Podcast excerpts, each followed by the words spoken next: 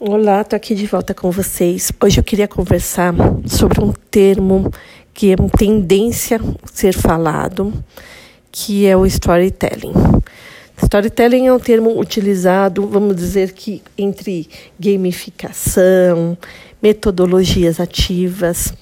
Ele é mais um dos termos que a gente utiliza no mercado de ensino digital, que virou tendência ser utilizado, porque esses termos não são é, do ensino digital, não fomos nós da área de educação que desenvolvemos, mas nós roubamos eles, adaptando eles para utilização da aprendizagem, do processo de ensino-aprendizagem. E eles são extremamente úteis, eficientes, mas a gente passou por uma banalização dos termos. É, quem já trabalhou em consultoria, como o Carlos, deve estar ouvindo agora e já sabe, né? Que quantas vezes que a gente entra, o cliente entra numa consultoria, ah, eu quero um storytelling, ah, eu quero uma gamificação. E hoje a gente vê empresas frustradas por aí porque investiram dinheiro muito alto ou investiram marketing utilizando esses termos e terminaram banalizando, não tendo a eficácia do que o curso deveria propor. Exatamente por não é, pensar em outros fatores, não pensar nos princípios que o storytelling é, trabalha. Storytelling é diferente de contar uma história, é, é diferente de uma história de um case, é diferente de quando eu trago uma estrutura narrativa que a gente já falou no podcast anterior, em que eu trago uma estrutura narrativa dialógica. Nem sempre uma narrativa dialógica e lógica, né, que segue de forma linear, é, pode ser considerado um storytelling. Para ser considerado um storytelling, nós precisamos utilizar de N fatores. É, se terem uma ideia, o único storytelling desenvolvido até hoje dentro do Einstein é o storytelling de ética que foi desenvolvido. E é um storytelling que ainda tem pequenos defeitos, pequenos nuances ali que é, que um crítico de cinema, um crítico especialista iria questionar mas ele consegue atender pelo menos os princípios básicos do story, ele traz os princípios primordiais e essenciais que são que devem ser considerados em uma aprendizagem, num processo de ensino-aprendizagem e que traga resultados. É, vocês precisam nem é, vocês precisam sempre quando na seleção desse objeto, saber não só se o storytelling atende os objetivos de aprendizagem, mas também se vocês conseguem ter braço, estrutura, ferramentas, tecnologia para o desenvolvimento desse storytelling. Quando a gente desenvolve Powtoon, quando a gente desenvolve emotions dentro do Einstein, que são conteúdos bastante dinâmicos, bastante envolventes, eles não são considerados storytelling. Eles são uma história, um story, mas eles não atendem os princípios das ciências do storytelling, não atendem os princípios de todo é, de todas as ciências e que traz fundamentação para que a gente atenda as características básicas tá? Não estou aqui nenhum, um, com nenhuma intenção de, de formá-las em storytelling, né? Isso é, eu acho que não é uma capacitação de um DI. Tanto é que é muito difícil o meu trabalho junto com consultorias, porque a maioria das consultorias vendem o desenvolvimento de storytelling, mas o DI não sabe fazer storytelling, porque isso não está dentro da capacitação básica de um DI, tá? Storytelling é uma formação baseada em quem desenvolve roteiros, quem desenvolve filmes. O, mas um day pode ser um storytelling? Pode. Eu sou uma storyteller, né? Que é o profissional. Mas para isso eu estudo há 5, 6 anos e eu falo que eu ainda tenho muito arroz com feijão para comer, para poder desenvolver. Ah, então vamos lá pensar em alguns princípios básicos, tá, desse termo. Eu sei que essa aula vai falar assim para vocês, poxa, ela trouxe uma coisa então que eu não vou aplicar nesse curso meu agora. Mas a ideia eu acho que é apenas provocar, né? A gente não tem nenhum modelo dos cursos nossos que vamos aplicar esse, além do único curso que nós temos do Einstein que atende princípio de storytelling que a gente pode falar, que é o storytelling, é o curso de ética que vai ser lançado nesse mês. O curso de ética, ele tem todos os princípios educacionais e pragmáticos que a gente precisa usar dentro de um storytelling. Algum, um, a gente pode também ver alguns princípios bem bacanas do storytelling, caso vocês queiram ver, dentro dos cursos de experiência do paciente. Né? Agora, se a gente pensar em emotions, nossos vídeos de animação, infelizmente eu não tenho nenhum aí para dar exemplo para vocês. Nenhum dos nossos vídeos hoje de emotion, eles atendem as características ou eles trabalham com os princípios de um storytelling. Então, a aula é apenas para vocês terem, tirar uma curiosidade, é, terem o uso aplicar o termo storytelling de forma adequada quando vocês quiserem criar essa solução. Mas o nosso trabalho nesses projetos que a gente foi, é, que nós vimos até o momento, a gente não vai trabalhar com os princípios de storytelling, e sim com os princípios de, de exemplificar, de contextualizar, que normalmente já atende o nosso público e que exige bem menos da gente enquanto desenvolvedores, tá ok? Primeira, então, primeiro ponto que a gente precisa pensar, tempo verbal. O tempo verbal, ele tem que ser sempre no presente. Esse é o princípio básico de qualquer storytelling. A gente nunca anuncia, a gente nunca conta o que vai fazer num filme, a gente não conta o próximo passo de um protagonista. Em falar em protagonista, nenhuma história é, existe sem um protagonista. Esse protagonista pode ser um personagem ou pode ser uma ou a gente fala né um personagem omisso. O personagem omisso é aquele vamos, vamos pensar nas histórias do nas histórias do o HQ os gibizinhos do de quadrinhos da turma da Mônica. O Maurício, ele sempre fala com os seus atores, mas ele não está num papel de protagonista, mas ele poderia estar num papel de protagonista, né? Então ele não faz parte da história, mas ele é o articulador daquela história. Ou ele pode ser aquele o que narra aquela história. Mas eu preciso ter esse protagonista sempre. Então, no tempo verbal, eu não consigo, dentro de uma história, e vocês podem ver nenhum, que nenhum filme anuncia o próxima etapa. Agora eu vou lavar as mãos. Não, eu simplesmente vou e lavo as mãos. Isso apresenta dentro da, do, dentro da história. Quando eu falo em storytelling, não estou falando só em filmes, estou falando também em grandes livros de romance, livros de histórias que a gente fantasia. É aquele que faz a gente voar a imaginação junto. Um outro elemento do storytelling são o que a gente chama de backstory. São eles os responsáveis para que dê coesão àquela história.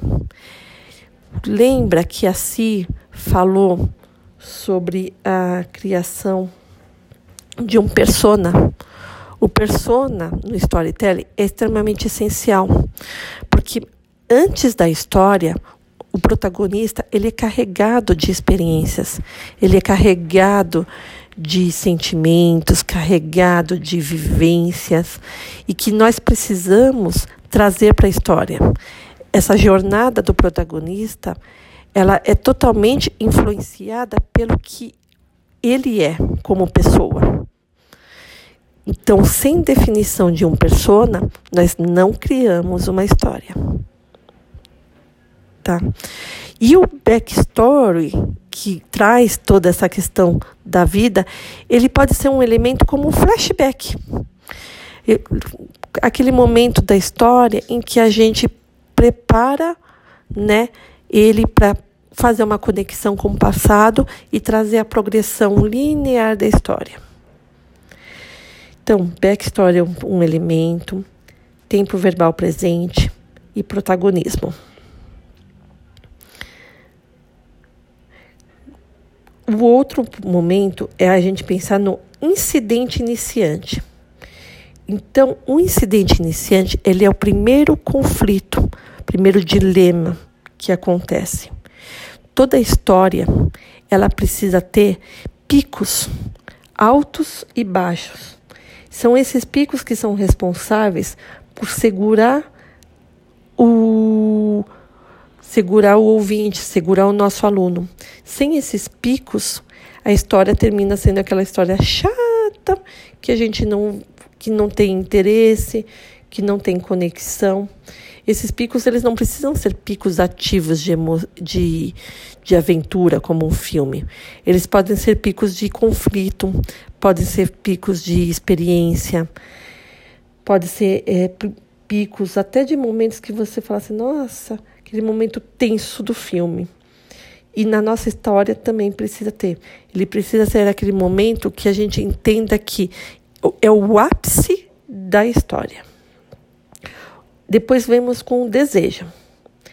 Não existe história sem desejo. Então, toda história vem de uma situação de um desequilíbrio vivido por um protagonista. Eu vou falar para vocês na, na aula online sobre o desequilíbrio e o equilíbrio que a gente fala dentro de Piaget e construtivismo. E aqui acontece da mesma forma. Então, ele, a história ela vem desse desequilíbrio, desse momento de é, eu preciso fazer algo. E agora, o que acontece comigo? Qual é a minha dificuldade no meu trabalho? E eu preciso ter o quê? Uma motivação. A motivação, lembre sempre, é intrínseca. E ela precisa ser qual? A resolução daquele problema. Como que aquele protagonista, como que aquele personagem vai resolver aquele problema? Como que ele vai alcançar aquela meta dele? Depois nós temos, que a gente já falou um pouquinho aqui do conflito, né? Mas o conflito, ele é, ele abre aqueles gaps da história. Então, quando sabia aquela, ele a gente falou até no, no podcast anterior sobre as calhas, né? E no, que não se deve numa linguagem narrativa ter calhas. Já o, os gaps dentro da história, eles são os momentos de tensão. É o gap não da minha narrativa, gente, mas é o gap do meu personagem. É o gap do momento que o meu personagem, a gente fala assim, deu tela azul nele e ele não sabe como fazer. Ele, não, ele criou um obstáculo, ele criou uma barreira de segurança na frente dele que ele não sabe lidar com aquele momento. Então, a história tem tensão, emoção. Será que eu vou ser demitida? Será que eu fiz uma besteira em medica aplicar aquele medicamento errado, o que eu faço agora? E aí vem a tomada de decisão. Então, todo, toda tomada de decisão, que é uma competência que a gente trabalha aí dentro de alta confiabilidade, ela deve ser antecedida por um conflito. Tá? E isso está ligado às competências que a gente já é, trabalhou na nossa taxonomia, que é o analisar e o aplicar. Depois nós temos o que? As forças antagonistas. As forças antagonistas, elas são as somatórias de forças que potencialmente podem impedir o protagonista de atingir o seu desejo. É tudo aqueles empecilhos, as outras barreiras que são colocadas no decorrer dessa tomada de decisão. Eles, elas, elas estão ali, né? É, como se fosse um anjinho mal, falando para você tomar a decisão mais equivocada possível. O que, que eu vou fazer? Como que eu vou fazer ele se frustrar? Né? Como que eu vou fazer com que ele eh, não tenha sucesso? Eu preciso desses elementos. Turning point é a virada da história. Então, depois de que aconteceu tudo isso, é a virada do jogo. É a hora que eu tomo a decisão correta e eu falo assim: é isso, essa é a minha decisão, esse é o ponto de sucesso. Então, o turning point ele trabalha com esses aspectos, tá? Uh, e ele cria mudanças significativas. E quando eu falo mudança significativa, a gente tem que lembrar das mudanças de atitude e comportamento que a gente espera do nosso colaborador. E por último, a gente vai falar sobre crise.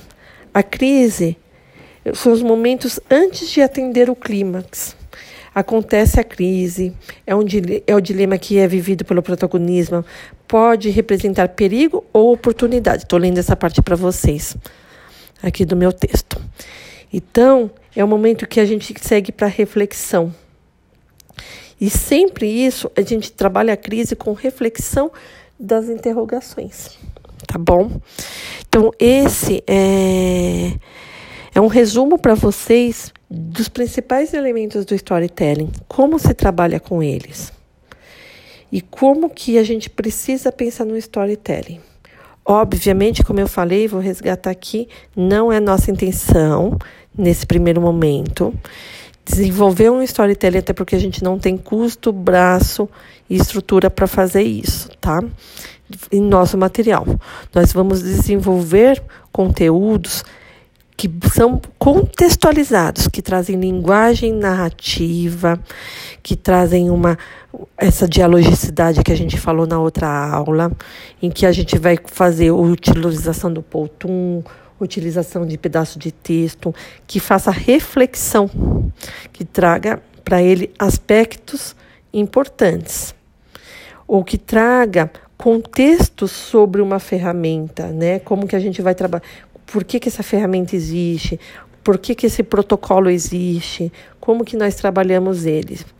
Mas em nenhum momento esses, é, esses tipos de que às vezes a gente que é onde a gente faz de, é, confusão esses tipos de narrativa contextualizada ou relato de uma história eles não podem ser considerados um storytelling tá bom?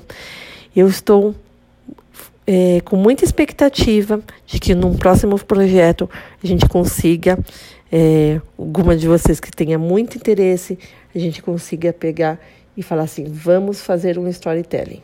Aí eu posso indicar, sempre que vocês quiserem, leituras básicas aí para a gente seguir com esse formato e trazer esse formato tão bem apreciado e falado por aí, mas trazer de forma sempre bem adequada e bem bacana para dentro do Einstein, tá bom? Um abraço.